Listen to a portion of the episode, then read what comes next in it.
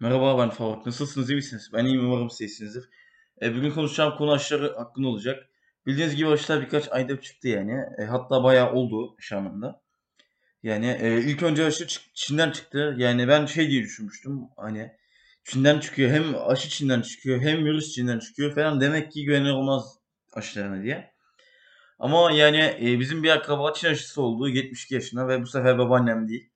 Yani bir e, şu şey oldu. Kadına korona girdi ama çok da bir şey olmadı. Belki de koronanın eski halleri geldi. Çünkü bildiğiniz gibi korona bir sürü kez mutasyona uğradı. Belki başlardaki korona, basit koronadan bir şey almıştır. Neyse. Ama yine de işe yaradı. E, çünkü aşılar genel olarak size bir vücut direnci sağlıyor, şey yapıyor. Bağışıklık sisteminizi arttırıyor.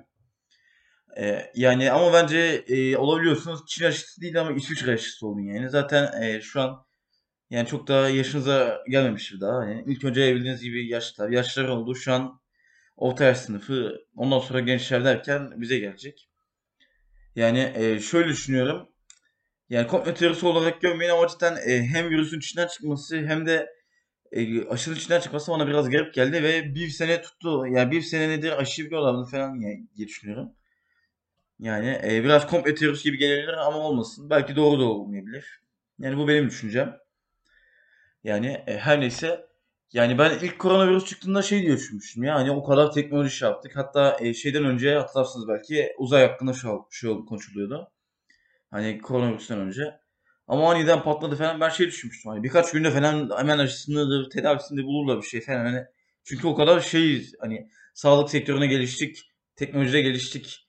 Uzaya şey yaptık falan diye düşünüyordum. Yo bayağı bir yıl falan sürdü yani birkaç yıl sürdü hatta bir buçuk diyelim. Yani e, cidden yani ben biraz hayal kırıklığı mı desem hayal kırıklığı mı aradım yani cidden şey diye düşünmüştüm. Ya zaten virüs çıksa 10 saniyede biter falan diye. Yani daha şey sürdü. Demek ki bu birazcık daha şeyle ilgili. Belki de virüsün yapısını bulmakta zorlandılar. Bildiğiniz gibi e, koronavirüs bir RNA. Yani e, şey olarak düşünüyorum. RNA'da ne derseniz e, RNA DNA'nın yarısıdır. DNA'da e, canlının en küçük yapı taşı, taş, yapı taşlarından biridir. E, bildiğiniz gibi RNA'larda ve DNA'larda adenin, timin, guanin ve sitozin var. Yani adenin timinle guanin de sitozinle şey oluyor karşılıklı.